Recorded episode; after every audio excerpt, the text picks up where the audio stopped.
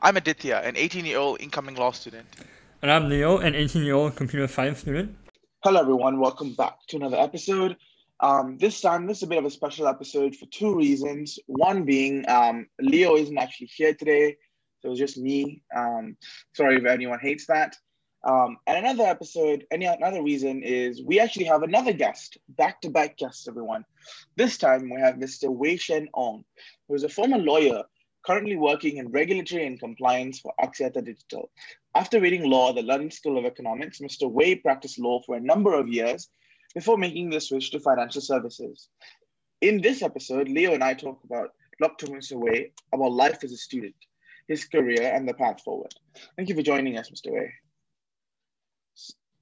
Oh, thanks um, for having me. Yes. So how, how are you doing today? I'm doing good. I mean, it's a uh, weekend's always nice, recovering from work, uh, preparing myself for tomorrow. Yes, uh, weekly grind. Mm-hmm. Um, speaking of that, um, I, I figure we talk about academics first. Um, and sure. Could you tell us a bit more about, you know, what it was like studying law at L S E? Um, how did you enjoy your time there? Mm-hmm. Um, I imagine this is something that probably an, any Malaysian student who goes abroad would experience, which is like, um, I suppose if your grades are good enough to get into a good university, um, you're probably used to being like a, a bit of an overachiever, like throughout like primary and secondary school. And when you suddenly go into a place as uh, competitive as like Oxford, Cambridge, or uh, L S E, um, suddenly it's like, overnight, almost like you're, you're suddenly nothing, right? And um, adjusting to that can be a bit more jarring to uh, some than others. Um, right. But it, it does, um, I, I think the typical reaction, which is the, the, the good thing, is that it should probably like uh, urge you to work a bit harder to um, bridge that gap. Because uh, for law especially, Uh, law has a lot of its roots in philosophy and sometimes political theory as well. Uh, these are areas that Malaysians have zero to no exposure to throughout like secondary school. Like, I mean, we, we have like, not really, actually now that I think about it, no, no, no, we don't, we, we have Kajian Tempatan, we have like civics, but we don't have these subjects. So unless you were reading them up on your own time, you probably have zero foundation in those. And uh, what makes it worse typically is uh, for our North American counterparts, law is a very common second degree for them after doing a first degree in philosophy or political theory. So when you have these people as your classmates, you feel incredibly inadequate. Like they, they're referencing all these things that you have never heard about. And they've learned these things as early as like fourteen, fifteen, like the very basics. So there's a lot of ground to catch up on. Um, but the great thing about law in the L S E was um, how they structured it was the results of your first year don't count towards your final degree. So uh, provided that you pass, you can't fail. Um, so this gives you um, quite a bit of time to sort of catch up academically, um, to um, rectify the sort of inadequacies that I previously mentioned. But it also, it's nice because it gives you uh, a lot of time to, for lack of a better term, um, discover yourself, right? Because I mean, for a lot of people, this is the time where for the first time in your life, you're living alone without parental supervision. Uh, you're free to try out any any hobby or interest that you want to pursue. Um, so, and London being, you know, a metropolitan, um, you, um, lack of opportunity is typically not a thing there. Like you could literally pick up like the weirdest, most niche thing ever. You could just go on like meetup dot com and I guarantee you there's a group there that's doing it. So Whoa. Yeah, I mean, just go, just write in, go walk into their weekly me- meetings, say hi, make some friends. Um, yeah, and um, it, it, it really is an experience that will um, encourage you to try new things and at the same time also embrace differences in people, you know. Um, for me, for me, what I did with my first year was, uh, it was, I, I, I mean, like most Malaysians, I guess, around that time, uh, Dota was really, really popular. Uh, this was around the time where the gaming industry, uh, this was around the time where Dota wasn't a game on its own. It was just a mod from Warcraft three. And um, the gaming industry was looking to cash in on this sort of novel idea. So you, this was around the time where League of Legends was started by Riot Games. Um, there was another company called S two Games that started Heroes of New Earth. Uh, Valve was also around this time, around the early design phases of what became Dota two. So um, being a huge fan of uh, gaming and esports in general, I spent the first year of my university life pretty much uh, uh, volunteering as a bit, um, bit of a journalist slash editor for an esports publication. So uh, one of the really cool things I get to tell people nowadays is, you know, a lot of, uh, quite a few of the like esports superstars that are uh, multi-millionaires nowadays, I got to meet them when they were like just kids. Oh. Yeah. Like, do you follow Dota? Uh, not really, no. Yeah. Um, yeah, but I, it, it's I'm definitely cool. Like being able to like be part of that, uh, even in like, as someone who's like in the background, to witness that kind of growth to, um, back then people were probably struggling to survive. A lot of these people were like eating ramen in their basements, but now it's a billion dollar industry, you know? That is, that is so cool. You know, being at the, the start of something that eventually mm. blew up. It's like being yeah. one of the first few employees at Facebook or something. Mm. Um, but, you know, I think you make a very good point about the fact that a lot of, I think there's a very big culture shock going to the U K. And then there's also that academic shock of, or people are better than, better than me, and I'm not really used to that. Um, and that's something that uh, I am about to face, I guess. Um, I'm going to start my law and business degree at the University of Warwick in September. Um, so that's a good school. Yeah. So generally, what, what advice would you give to someone that is, you know, looking to study in the U K this year? Well, I mean, for this year and I guess last year, it's a bit of a very once in a lifetime unique sort of situation, isn't it? Unfortunately, I wouldn't have any first-hand experience. Uh, hopefully, I suppose by the next intake, which I guess would be around like September, October-ish, um, vaccine distribution would reach the point where uh, in-person classes are kind of back as usual. Um, I think um, what I noted in the last year was that it, it has been a bit of a problem in the sense that certain schools, despite transitioning into a purely online curriculum, they were nonetheless charging full price for admission and tuition. Uh, I don't think that's fair, but um, unfortunately, unless the students are in a position where they can sort of collectively bargain, um, it may just be something that you just kind of have to take. But um, I definitely think something should be done about that. It is, it's, um, it's kind of disingenuous to claim that online classes are the same as in-person classes. Uh, not just in terms of the value of the discussion, but also in terms of, I mean, part of the value of a degree is the networking, right? I mean, it's the friends and relationships that you form in the classroom. So if you strip that all away, it's definitely not the same value proposition. Right, yes, absolutely. Um, and like the final question, um, you graduated with really good results, um, especially with a law degree, which is notoriously hard. What advice would you give students on trying to stay focused and studying? And I, I can imagine going to the U K and, you know, everything's new and you're trying to have fun and trying to meet experiences. And sometimes it can be just really hard to sit down and get to work and really grind stuff out. Um, I kind of have to confess a bit that I'm probably not the best person to give this kind of advice. um, But uh, I'll, I'll just point out like a few things that I've noticed that is pretty common among students, I think. I think students tend to worry about things that don't matter as much, I think, in the grand scheme of things. Uh, very, very minor things like, for example, um, putting a lot of effort into memorizing full case names for, for law. You know, it's uh, uh, sure, I mean, it's nice to have, but I don't, my experience has been it, the examiner doesn't penalize you pretty much at all. Uh, I, I was notoriously horrible at that. So uh, I tend to remember cases the way, you know, Friends episodes are titled. You know, I always tell, when I refer to a case, it's typically, oh, you know, that case where that one guy did that thing. And people just kind of catch on like, oh, okay, that's the case he's referring to. Because um, uh, I don't think um, it adds value to who you are as a person as well. I mean, for the job market, right? Because I mean, in real life, you get to look up the case and you just copy and paste the name. So it's kind of pointless. Um, training yourself up to be a person who can perfectly memorize case names, I think.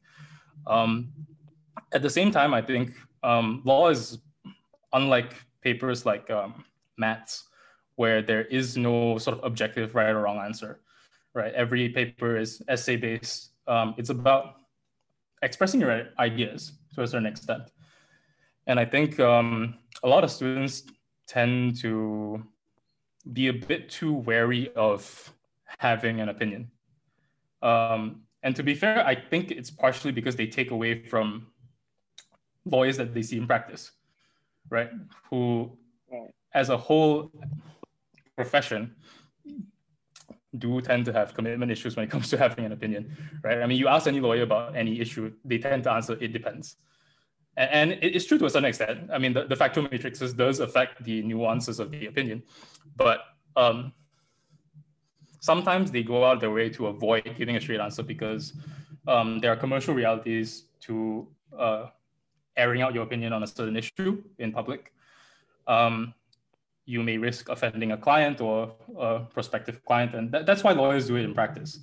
But I think as a student, um, when you don't have that baggage hanging over your head, um, you should probably take advantage of that and just, yeah, just express yourself, you know, test the rigor of your ideas and your beliefs and see how it goes. I, I, I think um, even if you end up having an opinion that was uh, not very popular with the examiner, I do think that examiners uh, value that. Um, and will probably score you higher as a result. Um, because I mean, think of it from the perspective of the examiner, right? I mean, you're grading like probably thousands of papers on the same subject, and it's gonna be hundreds of the same variations of, these are the arguments for both sides, and you know, I'm a bit on the fence, and there's a time and place for both sides. It's just really, really boring to read in general, right? So I think even if you advance an argument that they don't really resonate with, at least is interesting, you know? I get it. I, I completely understand. I actually took that chance with the examiner when I did my A level law exam. Uh, and because I, I was kind of upset that my uh, professor kept telling me, you know, you can't, you can't write about your opinion, you can't go against what the examiner Uh, is saying yeah. as, a, as a fact, uh, and I was like, I, that's not really how I want to study, isn't it? Um, it's, it's a very Malaysian way of thinking as well, right? Because I mean, we, we see exams as a very transactional thing. I like, the, I'm trying to guess what the examiner wants me to say, and in exchange for yeah. that, he'll give me the grade, right? It, it's so weird. Like, I, I went to a particular college, um, learned for a particular subject, and um, it, it, they, they kept, you know, it was very, this is a textbook, copy the textbook in your exam and you'll be mm. fine. And that's not really how I think it should be studied. Yep. Um, but but thank you for that. Um, you know, let's move on to uh, careers. Um, uh, just for a, you know a little bit of a transition, can you tell us a bit about your transition from studying to working as a lawyer? Because I can imagine that's hard. It was very hard. It was particularly horrible for me, uh, simply because I don't really have the, I, I'll, I'll just flat out admit that I don't have the traditional Asian work ethic that um, I think most employers from this region typically expect. Um, I am privileged to have skills that are highly valued in the high skill labor market. And uh, honestly, if I had to rely on manual labor to make a living, I'd probably starve to death. Um, I suspect that I have a bit of A D H D, but I probably haven't gotten, gotten it diagnosed. But my workflow, I consider it a bit more similar to uh, how creatives work, which is uh, I, I, I, I prefer interacting with people. I like discussing with my colleagues, uh, especially coming from a big firm. I felt that it better leveraged the sort of wide knowledge base that we had. Um, Sometimes you're handling a case where the best source of information is like literally like sitting two cubicles away from you, right? So I, I like I, I like uh, engaging my colleagues, um, discussing issues. I like to um, I like to switch my environment up just to uh, see if it can induce some kind of creative spark that will add value to my work.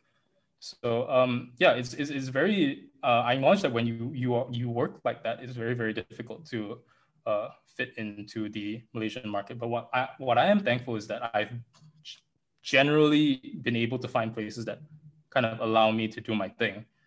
Um, so how you tend to manage these things within like a corporate constraint is like, for example, if you, if you need like um, little rituals to like, Um, add some sort of spark to your day. I mean, it could be something as simple as, you know, having a daily ritual of going to the same coffee place every day, having a nice chat with the barista, um, and then going back to work. Uh, or uh, it could be something as simple as a, a hot desk kind of solution, right? I mean, uh, sometimes you work at your desk, sometimes you work at the pantry, sometimes you hijack a meeting room and just take it for yourself. Um, It, yeah, it's, it's, these are things that you definitely need to sort of ask very hard questions of yourself and um, kind of just figure out a way to deal with it uh, to be able to deliver the work. Because um, they, I mean, to be fair to employers, right? I mean, they, they have to design their workplaces around most people, and your requirements probably are not applicable to most people. So you just kind of have, have to like handle it on your own. Um, I think workplaces in general are getting a bit smarter about this. Uh, partially, I guess, because of cost-saving reasons as well. They've been embracing like open workspaces and uh, yeah, generally like the quote-unquote younger kind of style of office, which tends to play better with me anyway. So that, that's good. I, you know, speaking of delivering work, um, hmm. there's this thing that you know, a lot of my friends we're afraid of is there's a very obvious gap in knowledge between what you learn in university and then going and starting out and working. Although you're a junior, you're expected to know and do certain things. And, and when you start out, it's going to be quite evident that you don't know, know nothing. And your university degree may or may not help you in that regard. So how did you manage that? Mm, to a certain extent, it kind of depends on the, I mean, I'm assuming this is um, in the context of law, but when you start in a new firm, it kind of depends on the dynamics of your team, I would say. So typically there would be a partner and there would be a few associates who are uh, senior to you. Um, I would say one of the most helpful things you can do as a junior is uh, find a find a senior associate or an associate who has the patience to kind of bear with you. Because like at the start, it's pretty normal for any newbie to have like a lot of questions, and that's a good thing. So uh, definitely just embrace it and just ask away, with the understanding that, you know, as time moves on, you will be expected to ask less, need to ask less, right? Or at least you'll be asking better questions. Um, if you are uh, wary of the quality of your work, um, typically one, one of the best ways to deal with it is to just hand it in early, right? So that there's generally more time for everyone else to help uh, fix the quality of it and, you know, uplift it to a state where it's presentable to the client, right? So, I mean, just, just uh, if, if let's say you're given like a two week deadline, hand it in like a week in. So there's, you have like one week buffer, you know? Yeah, I think that's, I think that's fantastic. You know, when you submit something mm. that you're not sure of, but earlier you have time to fix it rather than trying to make yeah, it perfect yeah, and when you don't know what buffer you play. And it's totally fine. And in fact, good practice to kind of highlight specific areas of your work and insert a comment there and be like, hey, I'm not too sure about this. So can you give this a bit more time? It's perfectly, it's well appreciated, I find. And I, the next question, I'm sure you get this a lot, um, but for the sake of the people listening um, who are considering this, why did you leave the legal profession? Was it a push from being a lawyer, or was it a pull from the industry that you work in currently? What was that, you know, that straw that broke the camel's back, metaphorically speaking? Okay. Uh, I feel this is the question that typically gets, gets asked but to a lot of people who leave practice. So uh, let me switch up the tone a bit by starting like what I what I liked about practice. uh, so uh, I, I came from a very big firm. Uh, in terms of headcount, we... I think at one point had like a hundred-ish lawyers at some point. And uh, what I always liked about um, being in a big firm was that typically you have a very huge cohort of young lawyers. Um, and, you know, statistically, when you have that many people, you, you also tend to have a lot of good people. And um, there was a genuine sense of camaraderie. Uh, you have a very solid sort of brains trust that you can bounce opinions off of. These are people that you have very high respect for, and you can definitely see, you have faith that these people will go far in their careers. And, you know, it will, there, there are very long-term benefits to having these people in your network. So um, yeah, that, that, that was one of the most mm, genuine things I find about like practice. Cause I mean, eventually as you spend so much time around these people, uh, law is notorious for long work hours. You see these people more than like your friends or family combined. And um, eventually you, you, you do start developing very genuine friendships, you know? And uh, that's what I love the most about practice. But I felt that at the time, um, management didn't quite see it the way we did. And um, some of them tried to implement measures that were a bit more from the traditional school of employee management, right? So they wouldn't see things like, um, they wouldn't see things such as employees building relationships among one another as things like improving morale or uh, building or team building in general, right? They will see it as, oh, these people are talking, they're wasting time. They're not at their desk churning out the next opinion or the next document. And um, when I brought up these things, uh, you know, I, I was given a pretty straight answer, to be fair, which they, they some of them kind of admitted that that was kind of the point, right? We want you to uh, sit down and just do the work. And I, I've definitely noticed that certain partners do make it a point to um, discourage closeness amongst the associates in their team, simply because they're worried that if one resigns, that they all kind of resign as a block. And it would be a huge problem for them. Because to be fair, it has happened before in the past. Like sometimes a team just kind of implodes and all the associates leave and set up their own firm. And indirectly, you've kind of just created a competitor. So uh, yeah, but I, I didn't quite like how they handled it. And um, that combined with like the usual factors of, you know, the long hours, the mediocre compensation, and just general burnout in general, uh, it definitely caused me to look at other options elsewhere. Um, The reason why I didn't join another firm and just decided to leave practice in general was because I felt that each firm kind of had their own problems. Like uh, they're not the same problems, but they're, they're typically variations of a similar problem, which is uh, which contributes to the industry-wide theme of, you know, long hours, mediocre compensation.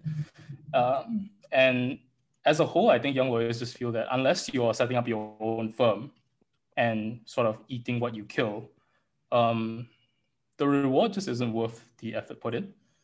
And uh, almost any other industry would be more palatable. So that, that's why I ultimately left. Um, I actually left a year after I felt like leaving because um, I wasn't quite ready to like, uh, say goodbye to like the relationships that I formed within the firm. I definitely would, I definitely still miss them from time to time, and I do make the time to like meet up with them. But uh, over time, you, you you also start seeing like familiar faces start to leave, and you know eventually the firm gets replaced with like new faces that you don't recognize anymore. So eventually you also feel like your time is up. So uh, it is what it is, you know. Right. I think that's a very candid response. Thank you for that. Now, I was reading the, there was a comparison of um, different uh, jobs that have really long hours. So like investment banking, consulting, you know, being a lawyer. And there was this uh, McDonald's chart where they said, essentially, if you compared it, the amount that you make working as a lawyer, investment banker, consultant, divided by the hours you put in, you actually earn less than what a McDonald's employee would earn for the number yeah, that they were. I've, I've seen that before. You, I've seen that analogy before. I just find that ridiculous.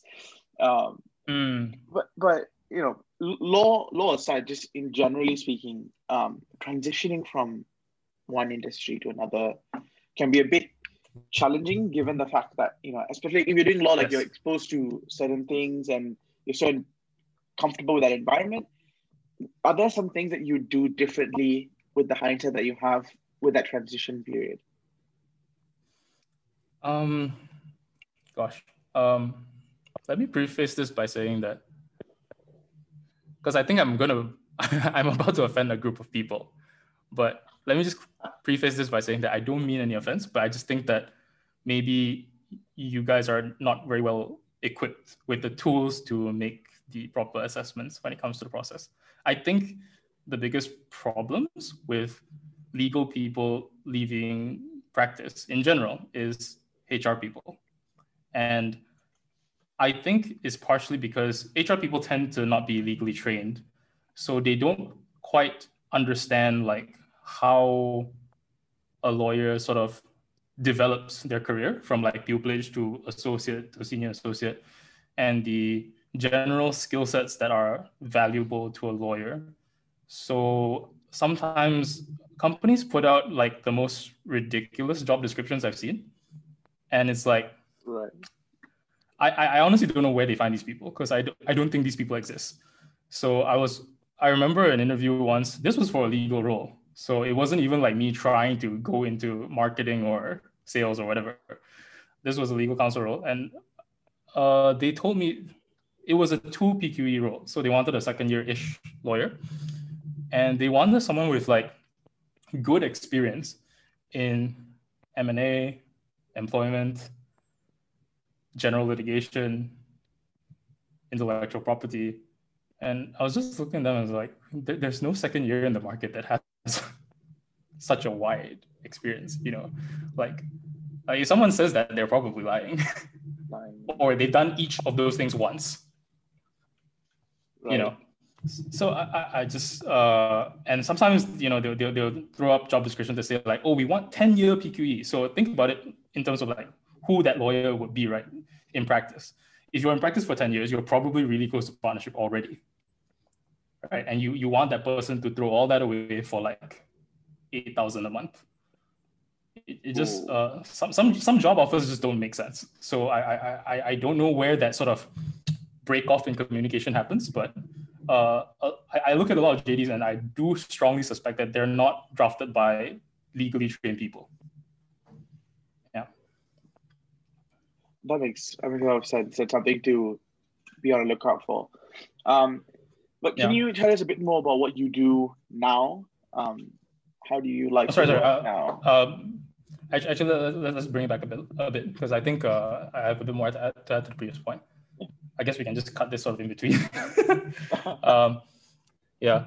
So I think when it comes to like navigating your career, you should sort of. Um, I think the most apt analogy that I can think of in my head is think of it as a skill tree in like a game, an R P G, you know. Um, but the difference is it's a game of uncertain information, right? Think think of a skill tree that sort of unlocks each level, but you can't see like how the full skill tree will flesh out. And you have no idea how your career will ultimately play out in the same way, right? So um, a lot of it comes down to decision-making in an environment of uncertain information. Um, and you kind of need to just make the best calls in that sort of slice in time that best sets you up for the next decision-making point, right? So for example, I'm currently at Axiata Digital. My current portfolio uh, comprises of like regulatory compliance and risk work. So w- what was my thought process when I picked it was because I felt that one of the sort of biggest gaps in terms of the values that a lawyer delivers is that lawyers typically advise on like what the law is, uh, how cases will be interpreted, what is a likely outcome uh, if it goes to court.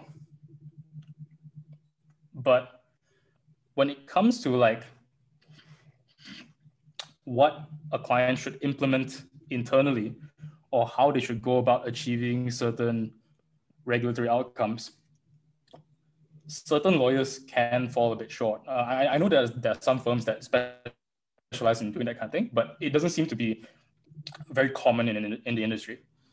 So uh, typically clients with those kinds of needs will go to like big four firms, right? P W C, Deloitte, E Y, they all have specific risk advisory functions that specialize in setting up risk control frameworks, risk assessments, those kinds of things. And I kind of wanted to add that to my skill set. I felt that it had really high synergy uh, with being a regulatory lawyer. So at that point in time, I felt that this was probably the best decision for me, right? So, I mean, think of like the most common game of uncertain information, right? It would be like poker, I guess. Um, when you're starting out your career, all you see is the flop. You, you don't see what the last two cards are.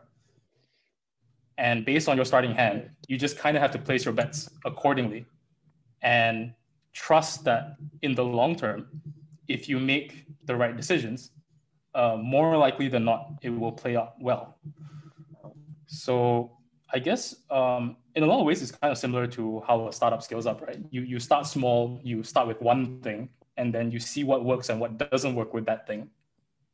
And you rinse and repeat. Like you, you find further ways to add value to um, your practice or your area of work. Uh, sometimes it could be adding width. Sometimes it could be adding depth, right? Some people choose to be super, super specialist in something super, super narrow, but which may give them a disadvantage when it comes to interviewing for certain roles. But all they need is like that one job offer where they are by far the best candidate compared to everyone else. And yeah, all of a sudden you find themselves in a position where they are very successful.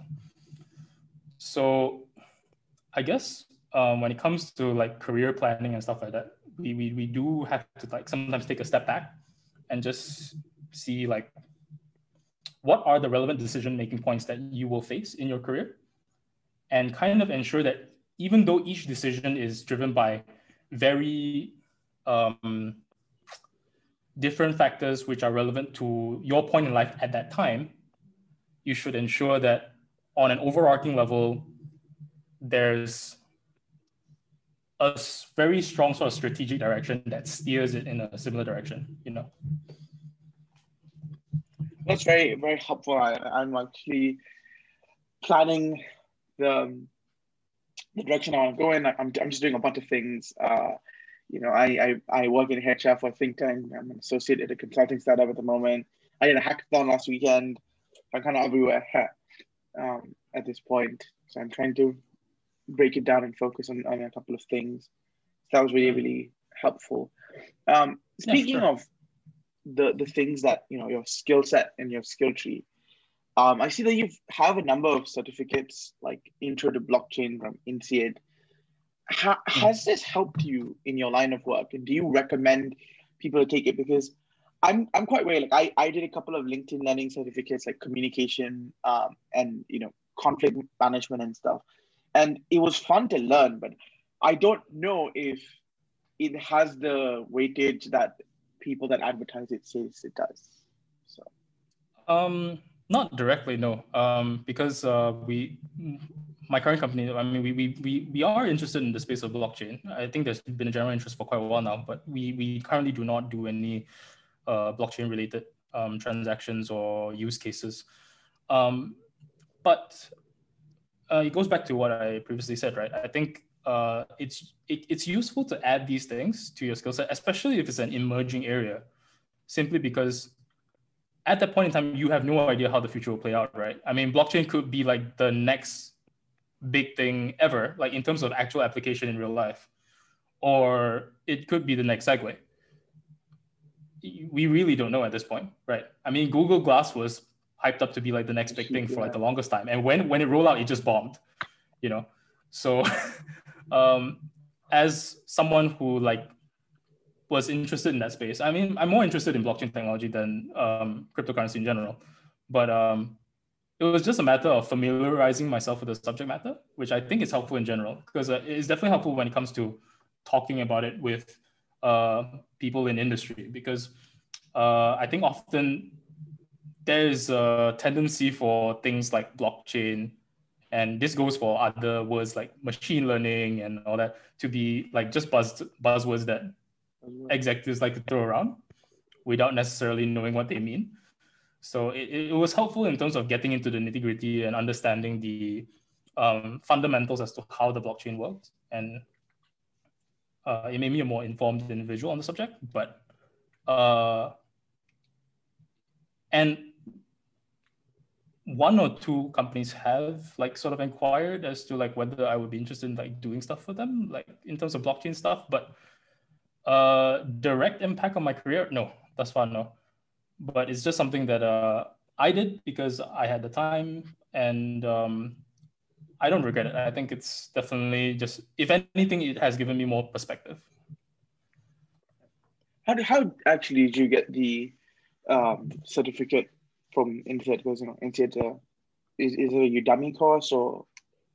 Uh, it was uh, it was a course on Coursera. So yeah, so it was a course on Coursera, uh, but Uh, the course, I believe, was done in collaboration with INSEAD and, um, oh gosh, I can't remember the guy's name, but it was the guy who wrote the book, uh, Blockchain Revolution.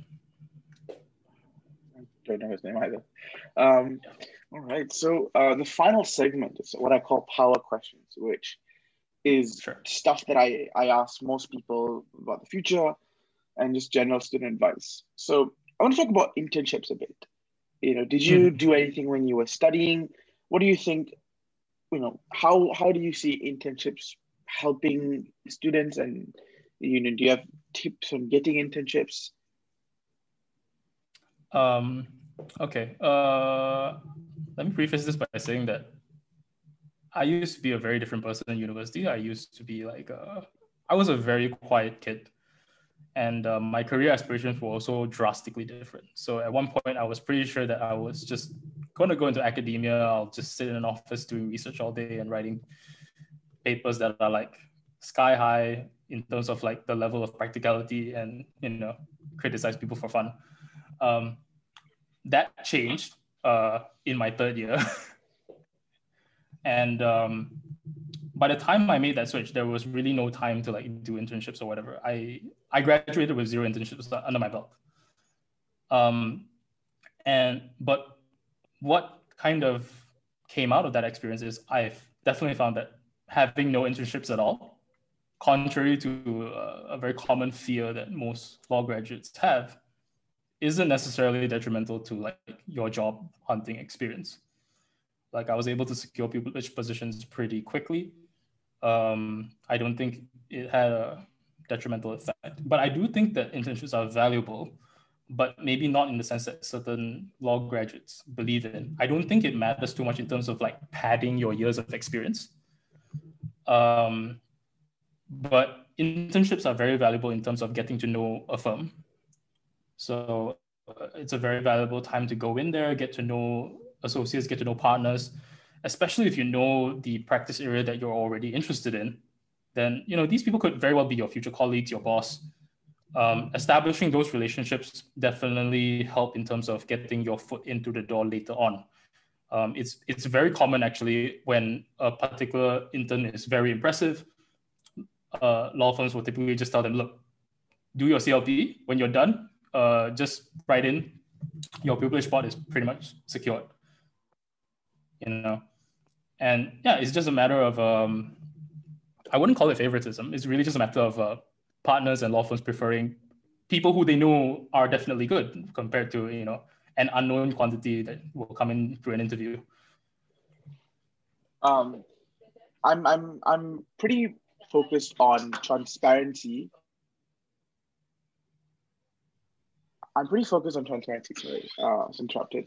I'm pretty focused on transparency, and in, in the interest of full disclosure, you know, given the fact that I, I don't want people to think that they shouldn't do internships um, mm. because it, it'll all be okay. But do you do you personally think that the fact that, I assume you did pupillage in Malaysia? Yeah. Yeah, so do, do you think that the fact that you studied in L S E played a, a really big role in the fact that you could secure pupillages easily without internships? Yes, yes. Um, I mean, that, I guess, coupled with the fact that I generally interview well. So Um, I think that's fine. I think I think I think uh, it, it may help, especially if you feel that you have certain deficiencies in your C V that you feel that you need to make up for. Um, But ultimately, I think it, the most valuable thing that internship can bring you is that sort of, instead of limiting yourself to a one hour interview to impress a lawyer to give you a pupillage spot, you're essentially giving yourself a one month audition to kind of prove that um, you can work, right? I mean, th th this is particularly important for people who may not interview well. They may not be very good at speaking or articulating themselves, but they can do the work, right? So if, if that uh, sort of fits your scenario, then definitely go for more internships. But I feel that, um, I, I just want to bring out the point that I think internships have a very strong point of diminishing returns. So like, I think three or under is probably fine, but anything more than that is probably a bit overkill. Like definitely spend your summers doing other things as well. um, I'm already on my third internship, so that is quite a shocker to me. um, but I, I, I did a lot mm. of internships in, in different different areas. So I did one, I was one for Y B Charles Santiago in Klein. Um, mm. I did one in iPrice. I was a intern in the business development session, and then I did one. I'm doing, I did one for a bit for a, you know, I was doing research for a bit, and then right now I'm I'm not really an intern, but I'm associate for a consulting startup. So, but I I, I, think, I think internships in, just... I think internships in non-law firms can be quite valuable actually, because um, there's a tendency for law firms to do a lot of things in-house. So like, a lot of law firms do their own marketing, for example. They don't hire graphics designers. They don't hire marketing people. So if you have that kind of skill set, it, it, it's kind of just a value add to your uh, general proposition. Uh, and partially it is, why it is the case is because, you know, law firms generally have problems uh, attracting non-legal talent, right? Because there's kind of like an implicit glass ceiling on their career progression. If you're a marketing person and you join a corporation, you could be C M O one day, but in a law firm, that's not going to happen. Yeah, I guess that, that makes sense. Um, So we're back to our final question. Um, this is something that I, I, I make it a point to ask everyone. You have a, a person who is a, a driven, ambitious, young person who's about to enter university or is in university, and they come to you and they just ask you for advice. They say, I, I, I don't know what to do. Uh, just what, what do you think they should learn or keep in mind if they want to really just be the best at whatever it is they do? What are some foundational skills that you think will compound and build in the long term? What would you tell them? Mm, okay, Th this is a bit of a cop-out answer, but um, my answer isn't really a particular kind of skill, because I think honestly, uh, things like soft skills and technical skills, they kind of depend on which field you want to be in. There really isn't uh, an answer that applies to everyone, right? I mean, that was the whole, I find that that was a pretty big problem with like Asian parents in general over the last two generations, right? It's why we have way too many doctors nowadays, and it's why we had way too many I T people like ten years ago. Everyone just kind of picked this industry as, oh, this is the big thing, and then sent all their children there. And uh, what happened was in the ten years, uh, the job market changed, and these people, especially if these were degrees that they didn't individually want to do, I, I feel quite bad for them. But um, yeah, there, there isn't a silver bullet kind of thing in terms of like what skills you need to thrive in the job market. I think ultimately we benefit from diversity. And I think in, in that respect, you kind of just need to be, um, you need to hold firm onto your truth and your kind of journey, your individual kind of journey, right? Um, but I will say this, I think, uh, uh, this, I'm cringing a bit because this is a bit of a cheesy answer. I think you should place more emphasis on the type of friends you keep around you. Because uh, I once came across this quote, I can't remember the exact wording, but the gist of it was basically, you become the average of like your five best friends. Mm. And while I don't take that literally, I do think there is an element of truth in that. I think as you go on through life, you will go, you will, you'll face lots of difficulties, right? Not just career, but also like personal life, um, and everything in between.